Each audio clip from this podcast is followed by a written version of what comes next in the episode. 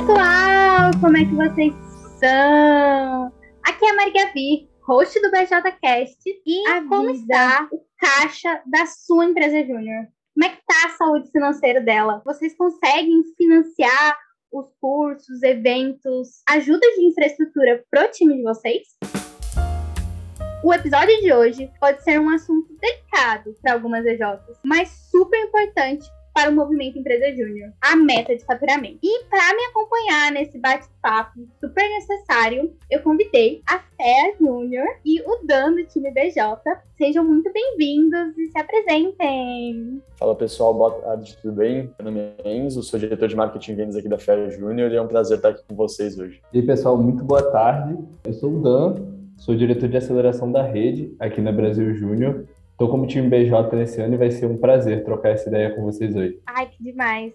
Nomes muito importantes e que são realmente referências para a gente falar sobre faturamento da rede, né? Antes de começar, como vocês muito bem sabem, a gente gosta de um dado. E de acordo com o Censo Identidade de 2022, a meta classificada como a de menor relevância para a rede, dentre todas as que a gente tem, sabe qual é? É a meta de faturamento da rede. E aí eu queria perguntar para vocês, o que vocês acham desse dado? Vocês concordam que a meta de faturamento é ou não a de menor relevância? E aí, me contem. Olha, acho que iniciando aqui, pode parecer a resposta um pouco clubista, né? É, brincando já dado que eu sou da área de marketing e vendas, mas assim, de fato, não acho que a meta é menos relevante, né? Quando a gente observa o ranking no Portal BJ, questão de faturamento, acho que tem essa, essa parte aí. E acho que, apesar, por exemplo, trazendo um pouco a realidade da FEA Júnior, do nosso propósito não está intimamente atrelado a faturamento, ele está muito atrelado ao resultado que a gente quer gerar nos clientes,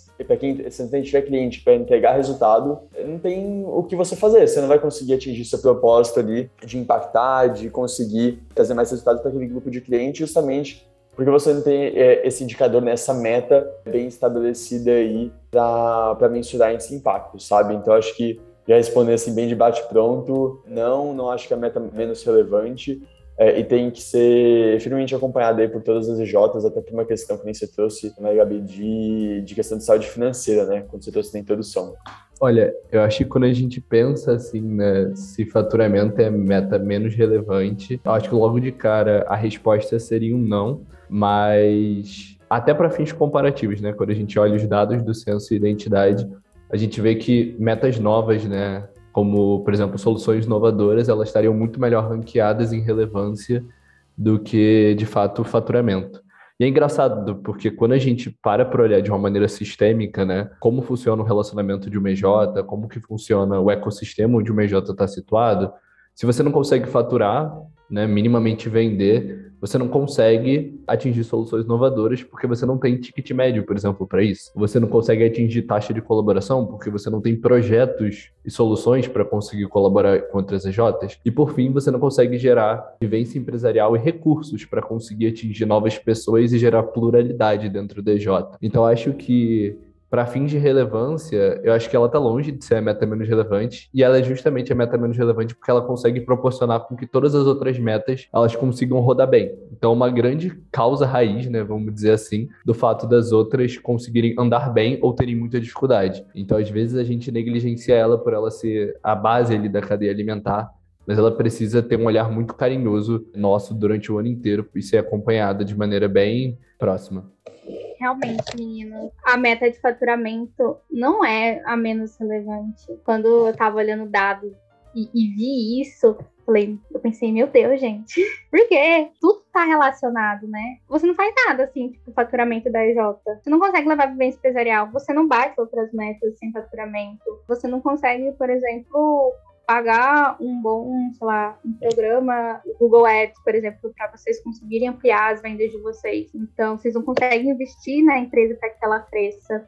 Então, assim, é um dado que me chamou muita atenção e que é algo que a gente sempre teve, né? O movimento Empresa Júnior sempre vendeu, sempre olhou para faturamento e não ter esse olhar um pouco mais atento de que forma a gente pode aumentar o faturamento da, da nossa rede, o faturamento da minha empresa júnior, é, me preocupa, assim, sinceramente. E aí, o que, que vocês acham que uma empresa júnior pode fazer para aumentar o faturamento dela, né? Acho que dessa vez eu vou começar respondendo. E um dos principais pontos quando a gente fala sobre faturamento de uma empresa júnior tem a ver com é, autoconhecimento do seu modelo de negócios, né? E aí, para galera talvez nunca ter ouvido falar ou não conheça o conceito de modelo de negócios, é basicamente o que vai regir o que é, a sua EJ vende, o que ela executa, como que ela está se posicionando ali no mercado, como que ela agrega valor, quem são seus clientes.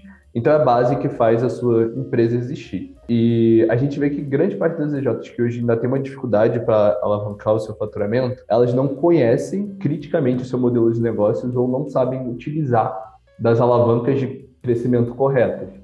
Assim como existem hoje é, EJs que vendem para outras EJs e utilizam seu modelo de negócios nesse sentido, e empresas juniores que elas conseguem abordar né, tickets mais altos ao invés de vender em escala projetos menores. Então, acho que o primeiro ponto quando a gente fala sobre alavancagem né, e crescimento de faturamento é ter um autoconhecimento do seu modelo de negócios. E o segundo, que me vem muito na cabeça também, é ter um planejamento estratégico a longo prazo muito claro.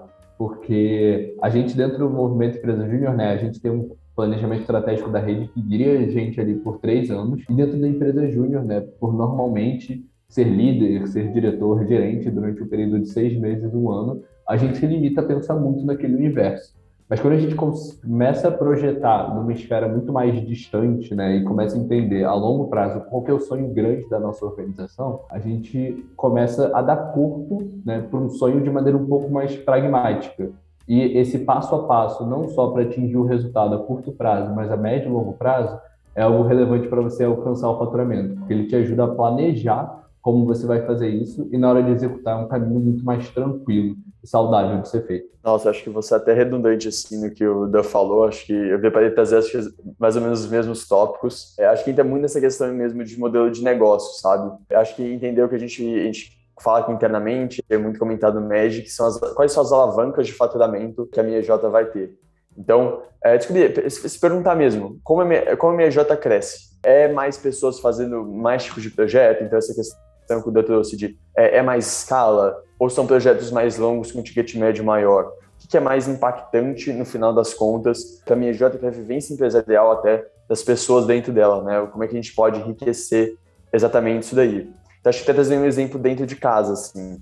É, na FEAG a gente viu que a nossa capacidade é, produtiva ia ser um problema esse ano. Então, a gente atualmente está com, com, poucos consultores na empresa, entrou pouca gente no ano passado, uma galera saiu, e a gente percebeu que a gente ia ter que, no planejamento estratégico, né, que a gente ia ter que aumentar, em função dessa menor oferta de consultores, aumentar nosso ticket médio semanal para atingir nossa meta no final do ano. Então, trazer um exemplo prático, assim, de, de insights de planejamento estratégico. Então, a cada 50 reais que a gente aumentava no valor da semana do nosso consultor, no final do ano, isso se somava a um aumento de 2,5% no nosso faturamento. Então, uma, uma alavanca que tivesse 50 reais a mais por semana do nosso consultor, é, dado todas as premissas né, de, de capacidade produtiva, a gente conseguia aumentar em 2,5% total do nosso faturamento. Então, você pensar isso para KDJs, pode ser muito impactante. E eu acho que, partindo desse pressuposto um pouco mais intangível, né, quando a gente pode atingir, etc., pensando em uma lógica mais operacional da coisa. Né? A gente tem que garantir um funcionamento de uma máquina, tanto de captação de, de clientes, quanto de conversão deles. Então, acho que é muito uma questão de, de também que nem o Da falou, acho que falta tudo assim, identificar o gargalo e atacar uma coisa de cada vez. Acho que a Fair vem num processo de amadurecimento comercial e de marketing aí desde 2017 e só agora a gente está sentindo uma consolidação maior disso. Então, meu, não vai ser é, um gestor de venda, assim, uma pessoa que mexe diretamente com faturamento e até planejamento financeiro das EJs, não vai conseguir resolver tudo aí em uma tacada só. Não vai ser só a sua gestão que vai é, resolver todos os problemas comerciais, todos os problemas é, relacionados à meta de faturamento da empresa. Então, você tem que realmente é, se perguntar: falta mais cliente ou falta qualidade no processo de vendas? Eu não estou conseguindo vender para os clientes que eu tenho. E cada vez atacando cada ponto aí da, da máquina de faturamento e fazendo muito bem tipo, com, empresas júniores um pouco mais maduras muitas vezes ou que mandam melhor em determinada parte do funil ali e que, que você pode catalisar o desenvolvimento e, e encurtar esse prazo de, de amadurecimento comercial. Mas eu acho que, que é mais ou menos essa linha aí. Estava pensando num ponto. Como essa questão de conseguir elevar o nosso faturamento pode ser algo que a gente não vá colher os frutos na nossa gestão, né? E normalmente as gestões das empresas juniores duram de um ano, ou seja, o membro entra e depois sai logo depois de um ano, um ano e meio. Eu acho que um outro ponto que também vocês precisam se, se atentar é também na gestão do conhecimento, né? Porque para que dê certo, para que vocês consigam colher os frutos no futuro, os processos, tudo que vocês construíram na gestão de hoje, precisam garantir que o, o pessoal nos próximos anos saibam. Então, a gestão do conhecimento é algo fundamental para esse sucesso. E aí, uma coisa que eu estava pensando, mudando um pouco de assunto, eu gosto muito de história. Eu queria muito saber se vocês têm alguma história, alguma experiência que a EJ conseguiu proporcionar a vocês, a EJ, ou a BJ, né, Dan, que só foi possível porque vocês possuíam um faturamento maior, assim, conseguiam ter dinheiro para investir na experiência do, do, do time.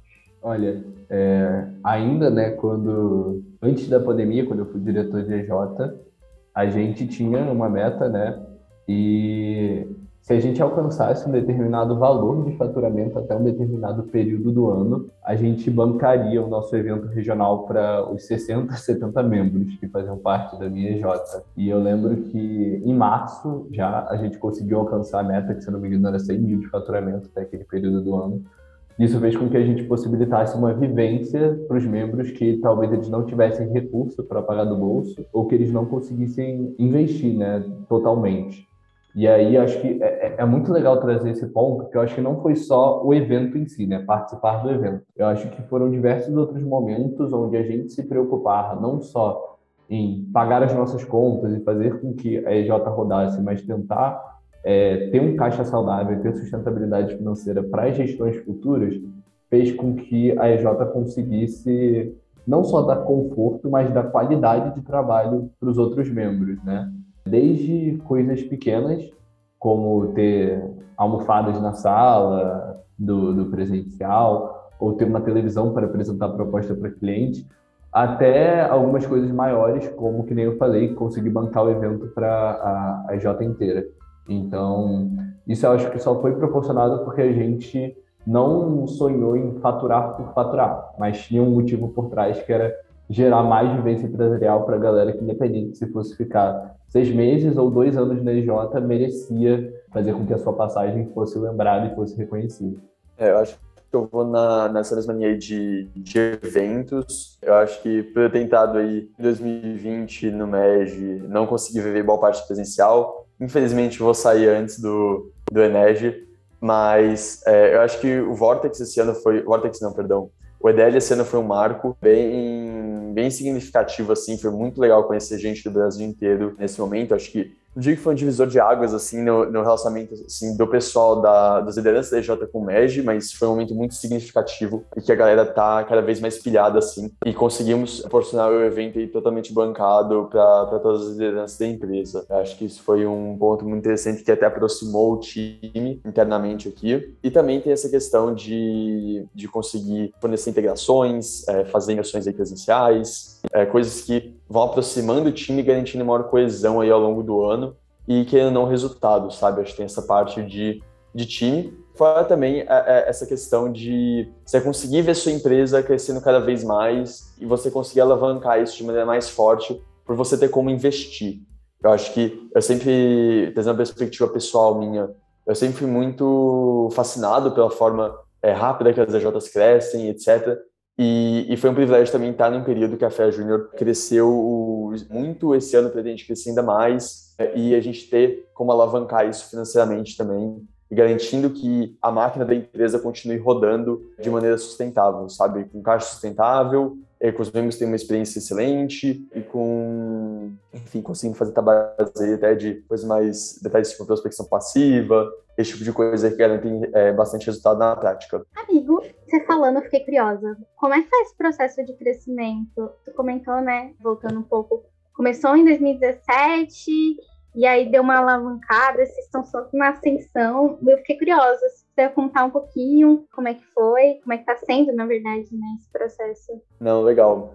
É, eu acho que eu comentei um pouquinho mais sobre a questão de amadurecimento mesmo. Acho que foi tanto, tentando uma frente cultural muito forte. Eu acho que a gente, na, na Fejane, passou por uma mudança cultural desde aí de 2016, por aí que o pessoal viu que a empresa estava muito estagnada. A gente ficou, acho que, de 2013 até 2015 com o mesmo faturamento. E eu acho que a galera foi ficando cada vez mais insatisfeita é, inquieta com essa questão. A gente conseguiu dobrar nosso faturamento de 2017, é, 2017 com relação a 2016. Em 2018 a gente também dobrou, se não me engano, com relação a 2017. Em 2019 a gente já cresceu um pouco mais. E acho que foi muito uma questão de, de iniciativas mesmo da gente conseguindo aos poucos amadurecer, é, amadurecer e, e transicionar nossa aquisição de algo mais ativo para algo mais passivo e também de, de amadurecimento comercial mesmo. Então, contato aí com, com membros que já estão no mercado, é, contratação de consultorias mais voltadas para mais voltadas para vendas e a gente conseguindo aí tudo de maneira muito mais profissional, sabe?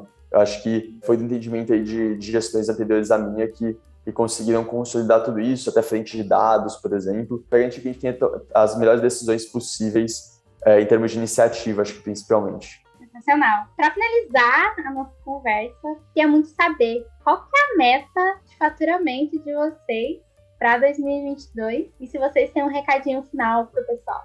Acho que já puxando esse gancho aí de querer crescer cada vez mais, a meta que a gente traçou para esse ano foi de 2 milhões de reais, então a gente dobrar o que a gente fez em 2020 e a gente já está considerando talvez até aumentar essa meta em função dos bons resultados que a gente tem tido nesse primeiro primeiro quarter aí nesse primeiro trimestre e a gente conseguir garantir essa consistência de resultados até o final do ano. Então a gente já traçou uma meta consideravelmente maior do que a gente atingiu no passado e quer ser cada vez mais ousado aí para é, para atingir objetivos cada vez maiores, sabe? Acho que um dos grandes erros, por assim dizer, que a gente teve no planejamento estratégico do ano passado foi não ter traçado uma meta ousada o suficiente, não ter trazido esse discurso. Então, esse ano a gente vem muito forte aí para conseguir é, bater essa meta. Eu acho que estou muito entusiasmado com o que a gente ainda tem nesses próximos três meses aí de, de primeiro semestre para entregar. Olha, acho que falando por mim, né? A gente tem várias metas no, no pé da rede que a gente quer atingir junto com o Brasil, junto com as EJs, junto com as instâncias, mas a gente tem uma meta que é tanto compartilhada pelo pé da rede quanto compartilhada pelo planejamento estratégico da Brasil Júnior, né? Que é a nossa visão maior, que são os 100 milhões de faturamento da rede no ano de 2022. A gente deu um salto muito grande, né, de 2020 para 2021 onde a gente saiu de 50, né, mais ou menos, milhões de faturamento para 71 milhões. E eu vi esses 2 milhões vindo no último dia, né, com um projeto específico de MJ lá do Rio de Janeiro. Mas eu acho que o sonho de dar esse salto, não de 20 de um ano para o outro, mas de 30 milhões, ele é algo que é mais tangível do que parece, sabe? Eu acho que é a grande meta que não só a gente olha esse ano enquanto Brasil Júnior, mas enquanto movimento Empresa Júnior seria um marco histórico dizer que em 2022 foi o ano que a gente conseguiu atingir 100 milhões de faturamento da rede. E também queria agradecer a galera que ouviu a gente aí né, durante o podcast. Espero que a gente tenha conseguido tanto trazer insights quanto tenha ajudado você na sua vivência na empresa júnior a olhar para o faturamento com um pouco mais de carinho, porque é realmente uma meta que é muito importante para a gente se consolidar e gerar vivência empresarial na prática. Um sonho, assim, falando dos 100 milhões é, é um, sabe, a, a, nossa velha frase, né? Coragem de sonhar e ousadia de agir.